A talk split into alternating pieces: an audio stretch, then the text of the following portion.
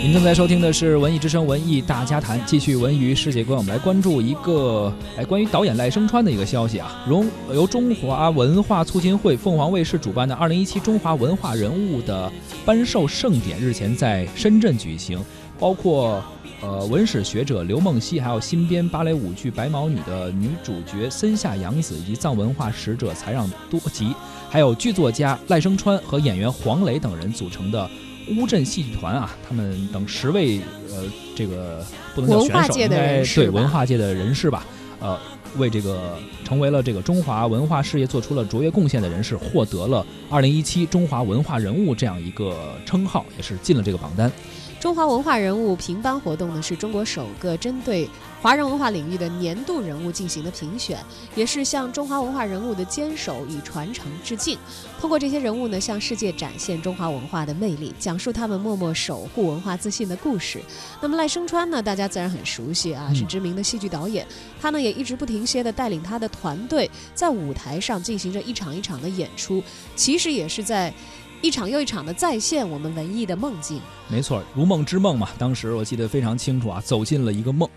在演讲当中呢，赖声川也深情地讲述说，五年前他和黄磊、陈向红他们一道在乌镇开启了戏剧节，而这个梦想呢，现在也变成了一个落地的、实实际际普惠到很多有文艺爱好的人们的一个项目。乌镇戏剧节以乌镇为舞台，演出形式呢，现在也已经非常的多元化了。自二零零九年起，中华文化人物的评颁活动已经走过了八年。该活动希望通过对坚守与传承文化人物的致敬，向世界展现中华文化的魅力，讲述他们默默守护中华文化自信的故事。获奖者的名单上啊，是汇集了各行各业的佼佼者。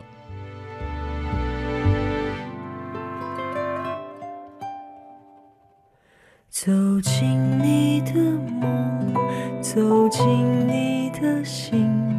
走进缤纷如花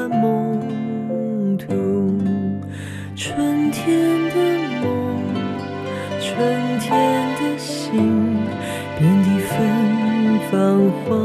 开燕飞蝶，梦声不绝，春日一去。你我飘入梦中，深深的迷雾。花落时间，梦醒时分，